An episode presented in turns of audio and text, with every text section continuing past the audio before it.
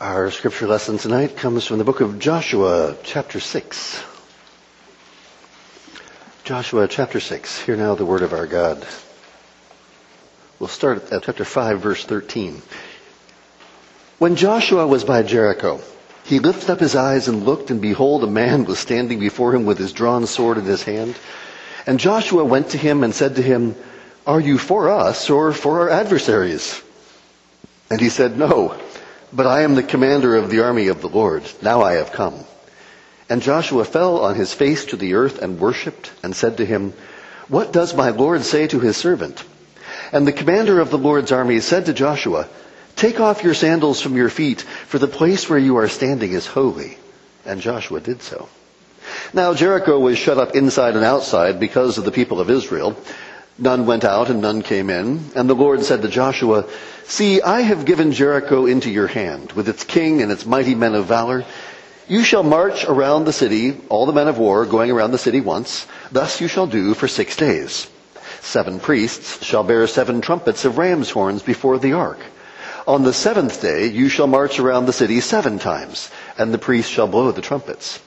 And when they make a long blast with the ram's horn, when you hear the sound of the trumpet, then all the people shall shout with a great shout, and the wall of the city will fall down flat, and the people shall go up, everyone straight before him. So Joshua the son of Nun called the priests and said to them, Take up the ark of the covenant, and let seven priests bear seven trumpets of ram's horns before the ark of the Lord. And he said to the people, Go forward, march around the city, and let the armed men pass on before the ark of the Lord.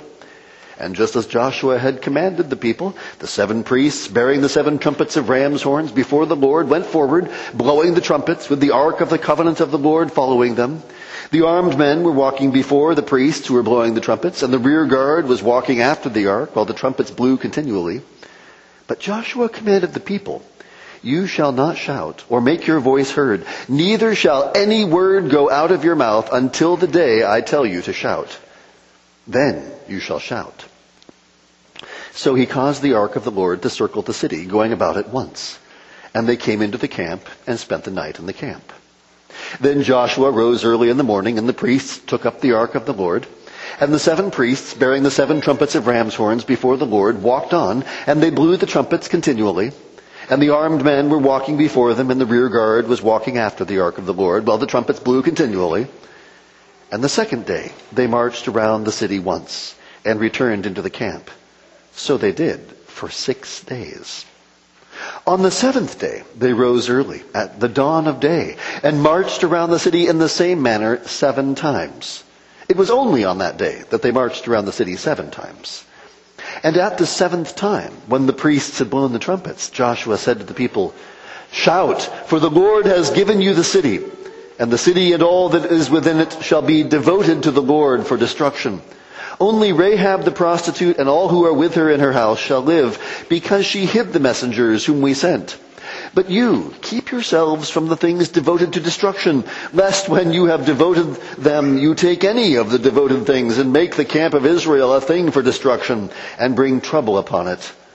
But all silver and gold and every vessel of bronze and iron are holy to the Lord. They shall go into the treasury of the Lord. So the people shouted, and the trumpets were blown. As soon as the people heard the sound of the trumpet, the people shouted a great shout, and the wall fell down flat so that the people went up into the city, every man straight before him, and they captured the city. Then they devoted all in the city to destruction, both men and women, young and old, oxen, sheep, and donkeys with the edge of the sword. But to the two men who had spied out the land, Joshua said, Go into the prostitute's house and bring out from there the woman and all who belong to her as you swore to her. So the young men who had been spies went in and brought out Rahab and her father and mother and brothers and all who belonged to her. And they brought all her relatives and put them outside the camp of Israel. And they burned the city with fire and everything in it.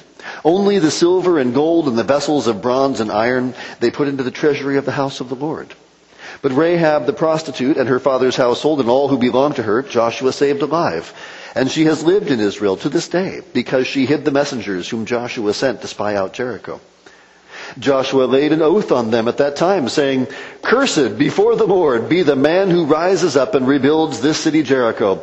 At the cost of his firstborn shall he lay its foundation, and at the cost of his youngest son shall he set up the gates. So the Lord was with Joshua, and his fame was in all the land. This is the word of the Lord.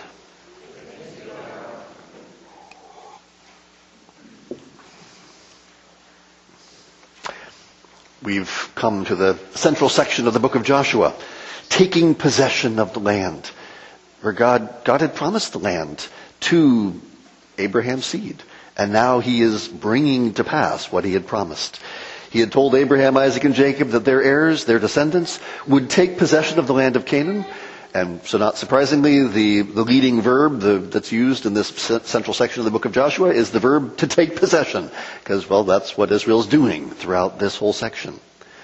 And as we saw last time, the, the army was circumcised when they, when they had crossed over the Jordan. They came to Gilgal, and they had been circumcised because they, they hadn't been circumcised in the wilderness. And they celebrated the Passover because they hadn't celebrated the Passover in the wilderness either.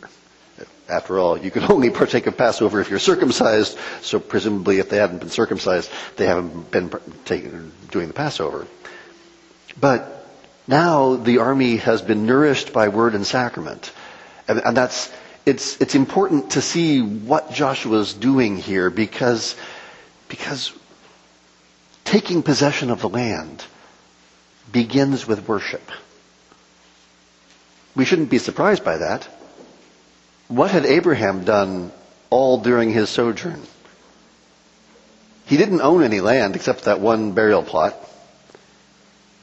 but he built altars.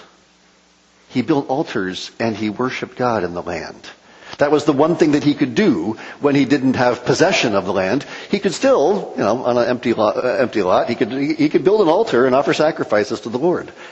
That's the one thing he could do in the land.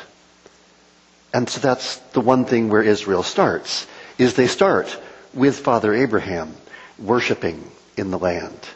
And that becomes the foundation for everything else. And uh, we saw a bit of this at the end of, of last week, where we, we, we, touched on verses 13 to 15 of chapter 5, where, where Joshua sees this man standing with a drawn sword. And we, you see you know, Joshua's courage. He doesn't run off and call for help. But here's this man with a drawn sword, and Joshua goes up to him. It doesn't say that Joshua drew his sword and attacked. It says he, he asked him, Are you for us or for our adversaries? and the reply is important. No. So you're not for us and you're not for our adversary. Right. Let's get this straight. I, this person tells him, I am the commander of the army of the Lord. Now I have come. You may have thought, Joshua, that you were the commander of the army of the Lord. No, I am the commander of the army of the Lord. Joshua, you, you don't quite understand yet. Whose side are you on? God doesn't take sides. The question is, is Joshua on God's side? You, Joshua, are my servant. Yes, you will cause Israel to inherit the land, but only if you humble yourself and listen to my voice. And so Joshua falls on his face to the earth and worships and says to him, What does my Lord say to his servant? I am the servant of the Lord. This, this is where spiritual warfare begins, on your face before God. And that's where sometimes we just need to remember that. When we get really busy, when we get, we're so, we can be so focused on doing this for God, doing that for God. If Joshua had been so busy doing stuff for God that he was like, oh, there's that guy over there with a sword, forget him, I gotta go get the army ready.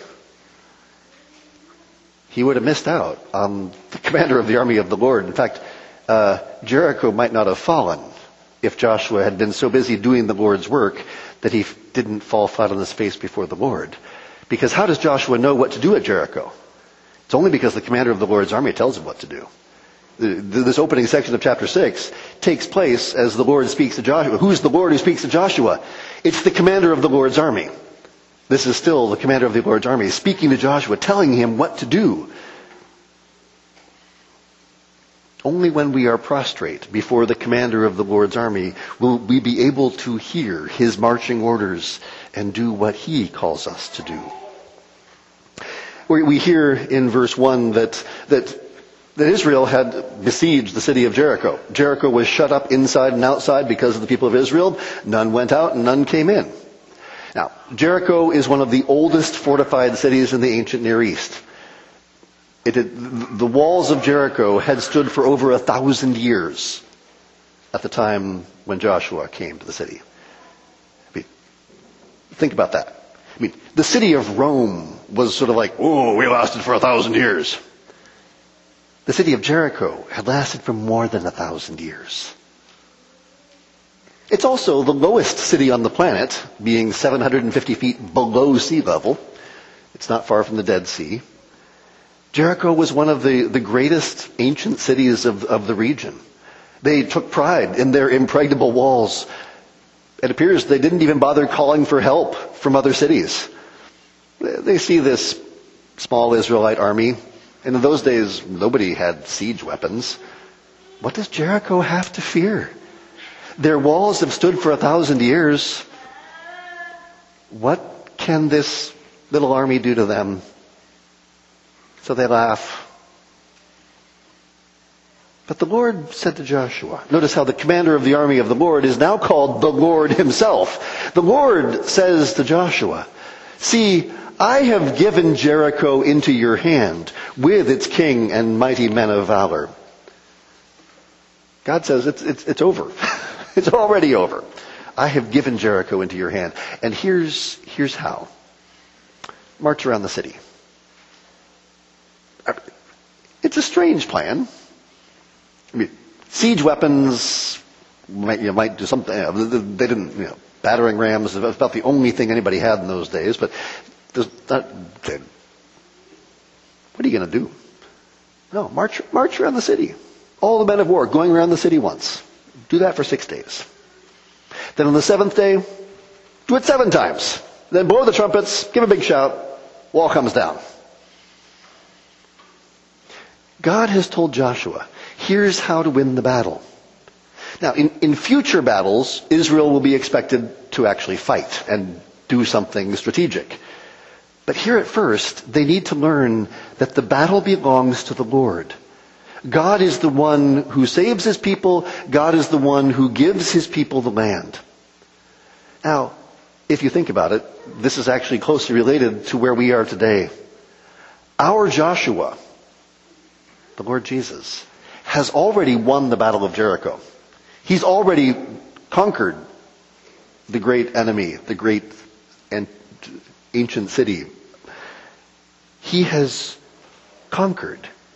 And now we continue to fight our spiritual war day by day, but we always fight with the Battle of Jericho at heart. Of course, uh, the Battle of Jericho is a, is a small matter compared to the cross of Christ, but the picture is the same. Only God can save. Only He can defeat His and our enemies and bring us into, into the land.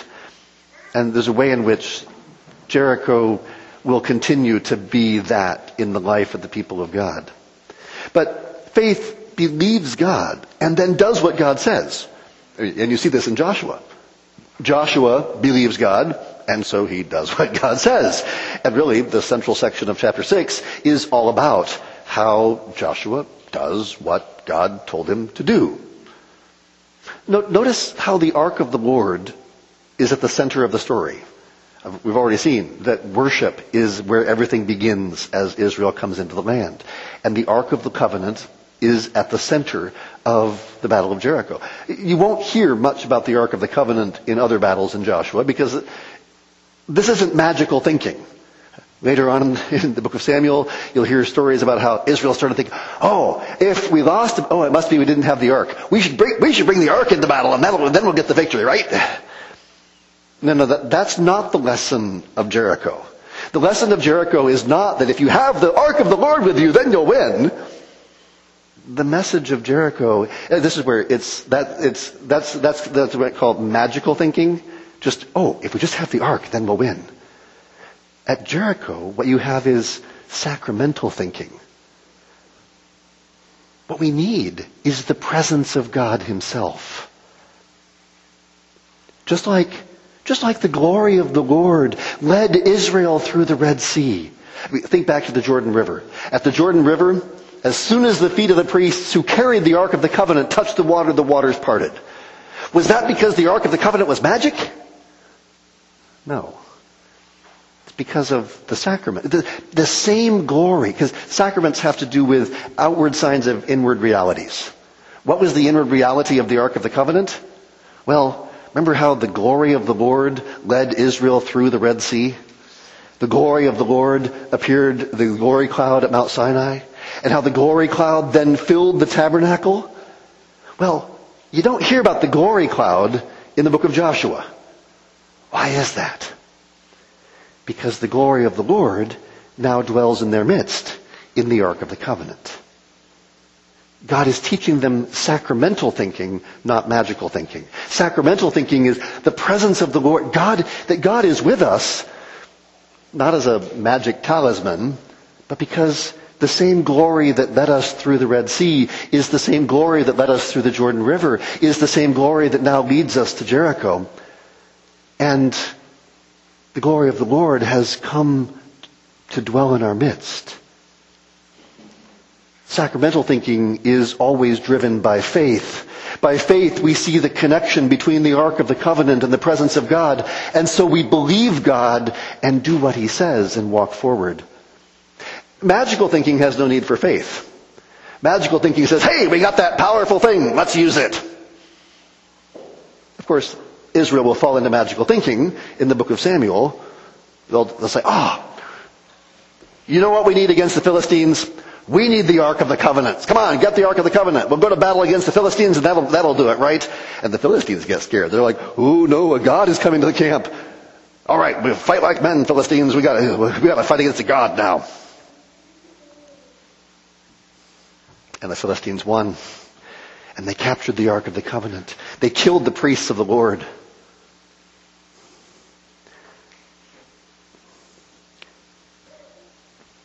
God is teaching his people not to be swayed by magical thinking. Do you see the connection between the Ark of the Covenant and my presence with you? Then believe me, trust me, and do what I say. March around the city once in silence.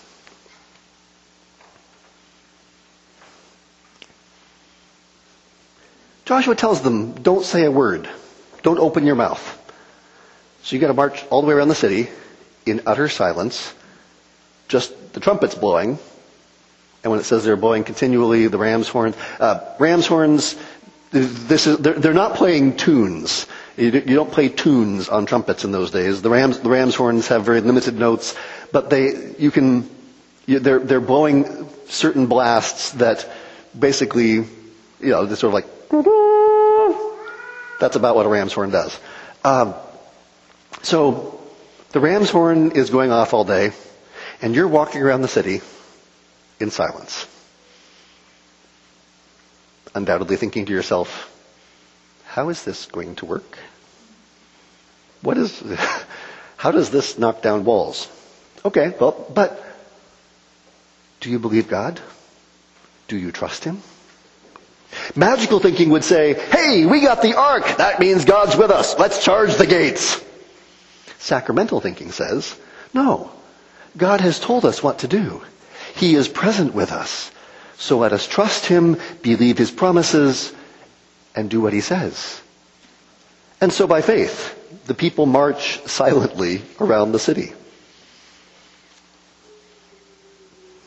And then verse 12, they do it again. And they do it for six days. Now, it's, it's worth thinking, okay, people inside the city of Jericho, what's going on? They're marching around the, okay, why are they all so quiet? What's going on? Oh, kind of bizarre. I mean, they've been doing this every day. And then the seventh day. Now, the, the text doesn't say which day of the week this all starts on, but it's worth noting they don't take a day off for the Sabbath. And most likely, I mean, it does say the seventh day, which it could very well, may very well have been the Sabbath. The day of battle may have been the Sabbath day. It's worth remembering this because it's important to always remember that the Bible never teaches a Pharisaic view of the Sabbath. The Pharisees would have said that marching around Jericho is a violation of the Sabbath. And of course, they do this for seven days. So whether it was day one was the Sabbath or day three was the Sabbath or day, whichever day of the week it was, at some point, the Pharisees would have been like, oh, yo, you're breaking the Sabbath, so you shouldn't be marching around the city. But remember, Jesus regularly refutes the Pharisaic view of the Sabbath. That doesn't mean that Jesus abolishes the Sabbath. What it means is that the Pharisees got the Sabbath wrong. So the Sabbath, the Pharisaic view of the Sabbath was never the right view. It wasn't that, oh, in the Old Testament they had a Pharisaic view. No, the Pharisees were always wrong. That was never God's view of the Sabbath. Jesus agrees entirely with Moses' view of the Sabbath, or you might say Joshua's view of the Sabbath, because marching around Jericho is a perfectly good thing to do on the Sabbath. You are with God's people, doing God's work, in the presence of God Himself, through the Ark of the Covenant. What would, how could you possibly imagine a better Sabbath activity than marching around the city, or even mar- marching into spiritual warfare as you go in on the seventh day? Our our text is suggesting that Joshua spent the seventh day, the Sabbath day, conquering Jericho. Now, just, just think about what did Joshua's great namesake spend his last Sabbath doing? He dies on a Friday night. So the Saturday, the Sabbath, what was he doing? He was doing battle against the gates of hell. Now, Remember I mentioned earlier that bit about the Ark of the Covenant being captured in the book of Samuel? What happened when the Ark was captured? The Ark was taken into the temple of Dagon, one of the gods of the Philistines. The Ark of the Covenant, the presence of Yahweh with his people, descended into hell, into a pagan temple where he did battle against the gods of the Philistines. And in the morning, the temple of Dagon was found fallen flat on its face in front of Yahweh, in front of the Ark of the Covenant, with his head and his hands severed. God had gone before his people into the realm of the Philistines and conquered because this was, this was what the Battle of Jericho had taught Israel in the first place and what they had forgotten when they were like, oh, magical thinking, let's use the ark. No, no, no. Remember, God always goes before his people to destroy their enemies. The Lord works salvation for his people. He goes alone into the gates of hell. You, you don't need the ark to sort of as your support piece. God is the one who goes before you. He is the one who triumphs. And in our text for tonight, the Lord goes before his people at Jericho. And as they march around the city now seven times, and the seventh time, when the priests had blown the trumpets, Joshua said to the people, shout, for the Lord has given you the city. After six days of marching in silence, after the seventh day of going around the city seven times in silence, now the time has come to shout and Joshua says, the city and all that is within it shall be devoted to the Lord for destruction. Now, this, this language of to be devoted to destruction is a, is a term used in the Old Testament to refer to the entire destruction of something. God had commanded the complete and entire destruction of the Canaanites. And this, this oftentimes is like, like, oh, God is commanding genocide? Well, His command is to bring the final judgment on Canaan. This is, this is, this is eschatological judgment. This is last days judgment. This is, this is, when you hear, in, when Paul says in Romans, you know, the wages of sin is death. Well, this is what, this is what God had done at Sodom and Gomorrah by burning, bringing fire on the city. And now God does this to Jericho and the Canaanites by saying, basically, time's up. In the same way with Sodom and Gomorrah, God had said basically, I'm, I'm, or think about the flood, where God does this as, here is, here's an example of what sin deserves. Complete and utter destruction. And so that, because if you think about what happens at the end of history, what happens at the final judgment, When God says, those who have rebelled, those who have refused to believe, those who have rejected Christ will get final and utter destruction. That's, so what, what God does is in the middle of history brings a picture of this to say, here's what sin deserves. Now, it's, it's important to remember that the Canaanites had known Abraham, Isaac, and Jacob. Abraham, Isaac, and Jacob had lived in this land, and when you consider how long they lived, they had lived there for a couple hundred years. The Canaanites knew Abraham, Isaac, and Jacob. And, and you go back and read Genesis, some of them had blessed Abraham and his seed. And those Canaanites will surely be found in the new creation. They believed. So what else can we say but that they are, they belong to, they, they belong to Jesus. But now, most of the Canaanites had refused to believe in the God of Abraham. Although, there were some. Rahab, a perfect example, right here in Jericho. She had repented and believed. And for that matter, I mean, when, when you look at who, who is rescued, her whole household. So what, who was part of her household? Well, anybody who was found in her house. I mean, there, it's entirely possible that there were people in her household who had only joined in the last few days. who were like, uh, I hear that you're, uh, you, you, you, you believe in this Israelite God. Can, can we be part of your household? We hear you're going to get, you're, you're going to be spared. We'd like to be spared too. Anybody who, who becomes part of Rahab's household will be spared. So, mean, whoever believed would be saved. And as our Lord Jesus will come to judge the living and the dead, so also now the Lord Joshua comes to judge the living as a foretaste of that final judgment. Now at Jericho, there's also this extra step. Joshua says that all that is within it, not just the people, but also the animals, shall be devoted to the Lord for destruction. So what's going on there? It's partly the principle of the first fruits. In the first battle, don't take any plunder for yourself. This is not about you. This is about God. Now, don't even pretend to be pious and say, oh, we will take the best of the animals and offer them as sacrifices to the Lord our God. Because what do you do when you offer sacrifices to the Lord your God? You get to eat the meat. So you're pretending to be pious, but you're actually looking for a good roast beef dinner. Sorry, no. In the first battle, you don't take any plunder. You devote it all to destruction. Because you're basically, you're saying, this, the Lord is giving us the land, and so Jericho, as the first fruits of Canaan, will be offered entirely to the Lord.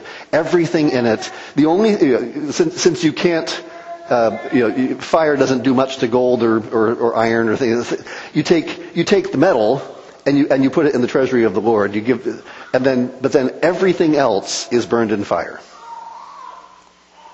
You say you're worshiping God? Okay. Then worship Him alone. And if you trust Him, and if you really believe Him, then you know His, His promise is to give you the land. So you will get the land. But do you put Him first? It's a good principle for us to reflect on. Do we put Him first? Is He first in everything that we do? Trusting that He will, uh, this is what Jesus says when He says, seek first the kingdom of God and His righteousness, and all these things will be added to you. So in Jericho, Israel is called to destroy all living things except Rahab. Only Rahab and the, pro- the, prostitute and all who are with her in her house shall live because she hid the messengers whom we sent. And in verse 18, Joshua warns the Israelites, but you keep yourselves from the things devoted to destruction. I mean, there might be just a little bit of foreshadowing here. Is it possible that somebody might not have taken this admonition seriously? Um, Joshua warns Israel, if they take the devoted things, they will bring judgment upon the camp of Israel. Don't be like the nations. Remember that your God is holy, And therefore, all the holy things, all the things that God claims for himself, need to go into the treasury of the Lord. If you take something that God has claimed for himself, then you will bring trouble upon yourself and your people.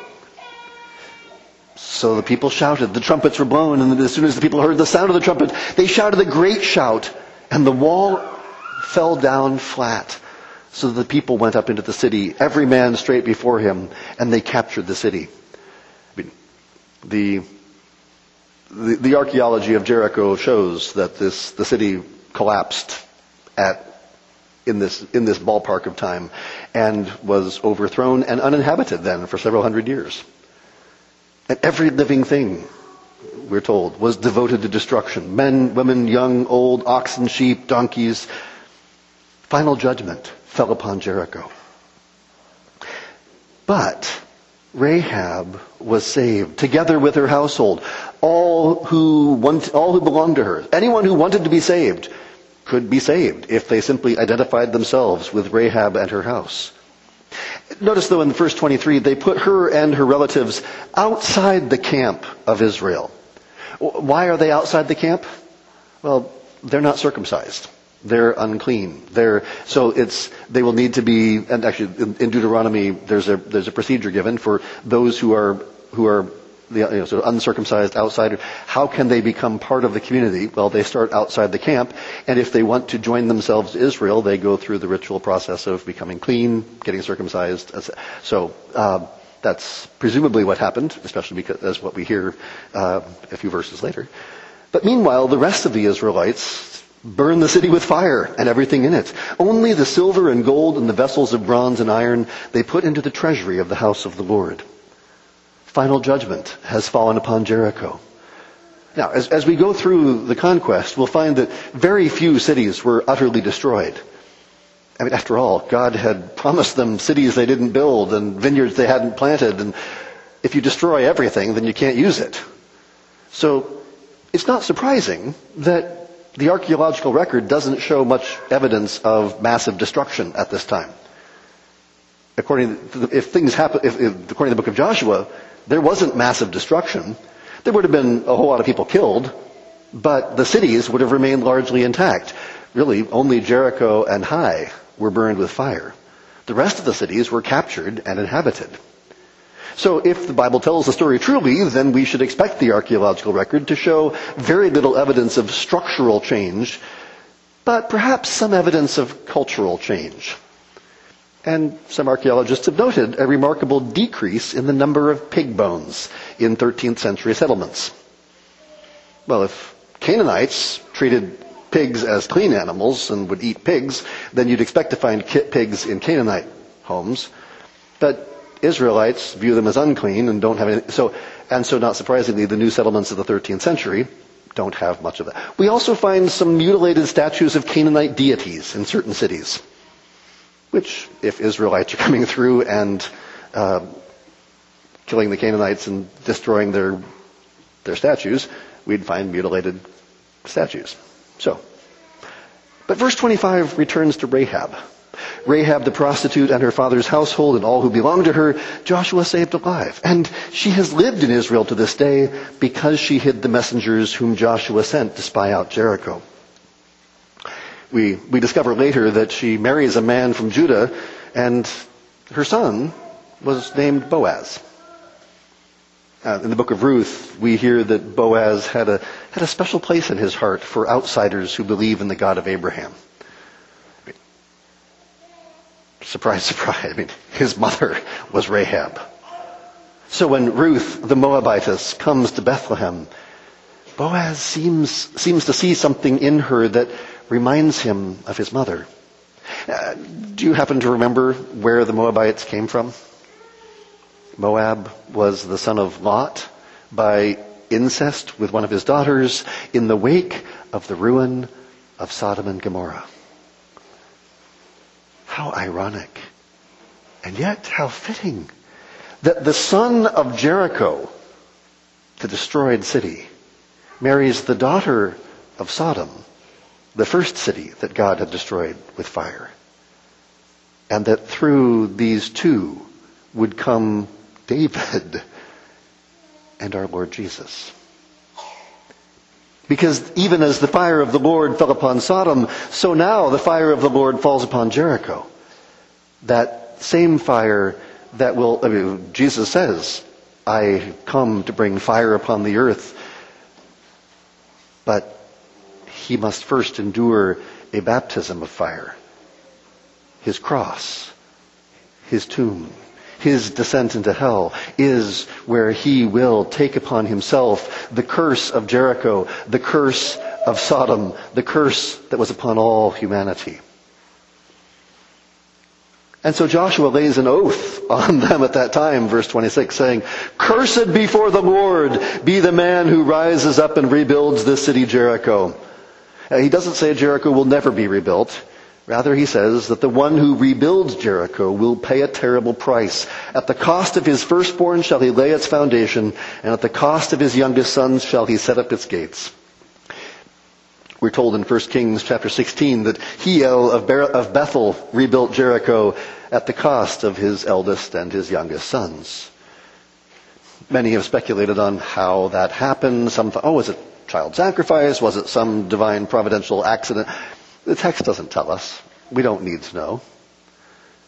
What God has told us was that Hiel of Bethel did this. 1 Kings 16. What's the context? It's in the days of King Ahab, who did more to provoke the Lord, the God of Israel, to anger than all the kings of Israel who were before him. Next line. In his days, Hiel of Bethel built Jericho. In other words, in the days of the worst king of Israel ever, Ahab, the king who introduced Baal worship, built a temple for Baal in Samaria. And if that's not bad enough, he encourages Hiel of Bethel to incur the curse of God by rebuilding Jericho. Now, can't help it. God keeps doing this when he brings curses because the curse on Ahab for uh, God says he's going to wipe out his whole line. There was one in Ahab's line who survives because, well, Athaliah, Ahab and Jezebel's daughter, winds up, or yeah, mar- or granddaughter, oh, yeah, daughter, winds up marrying into the line of David. And God had promised David that his line would sit on the throne forever.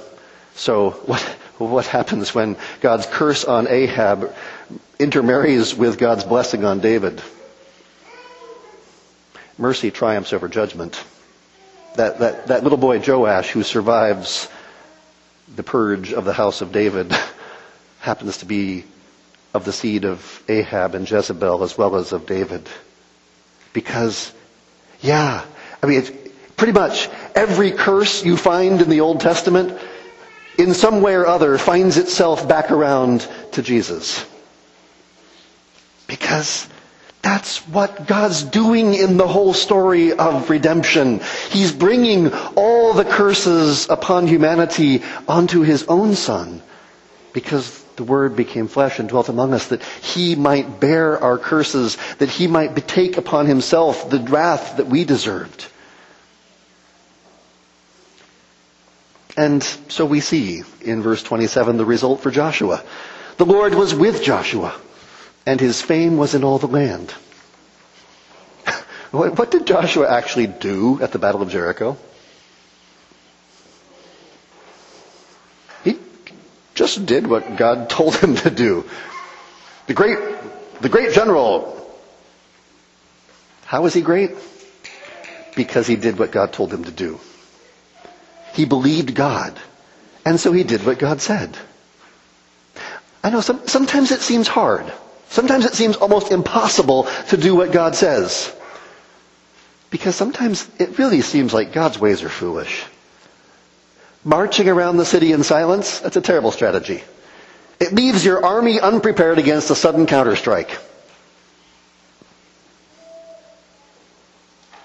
Sometimes the foolishness of preaching seems like a terrible strategy. We need new techniques, new strategies. No. Jesus Christ is building his church.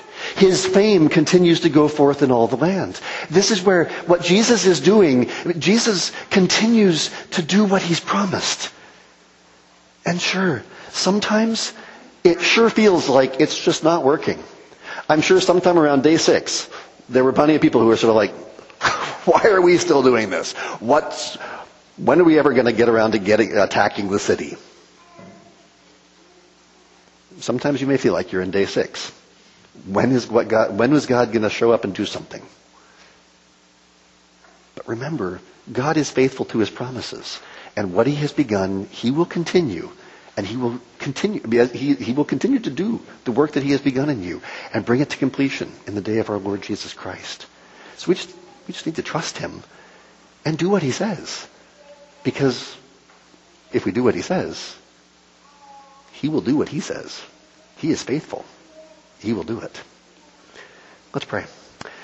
Oh Lord our God, have mercy on us because we so easily forget these things. We so easily forget that, that you are faithful to your promises and we get focused on the things that aren't working and the things that are falling apart and Lord, have mercy. Have mercy and help us to remember what you've promised and remember what you've called us to do. Help us to humble ourselves before you and to do the things that you have said. And Lord, sometimes we're afraid that if, if we do what you say, it won't work well for us. But we remember that, that you have promised and you are faithful. And so whether it goes well or, or ill for us, help us to remember that, that, that you do not count time in, in the, the days and weeks and years of our life, but you are working all things together for good for those who love you, for those who are called according to your purpose, and that this is where things are going, that you have promised and you will do it. So help us, help us to hear you and help us to love you and help us to, to encourage one another as long as it is called today to, to, to not fall away and not turn aside from the path that your son, our savior, has, has shown us and has called us to. Help us to heed your voice, to trust your promises. Lord, have mercy on those who are, who are weak and those who are ill and those who are, who are troubled and stumbling. Have mercy, Lord, upon those who, who are doubting and fearful. Have mercy on those who are anxious and afraid. Lord, have mercy on, on all those who, who are trying and failing and flailing. And Lord, have mercy on those who are giving up and help them to hold fast. Lord, call back to yourself those who have strayed and renew to faith and repentance those who have abandoned you. Because Lord, you are faithful. And we pray that you would, that you would continue the work that you have begun in us and bring it to completion in the day of our Lord Jesus Christ, that we might know your mighty power and your great faithfulness. In Jesus' name, amen.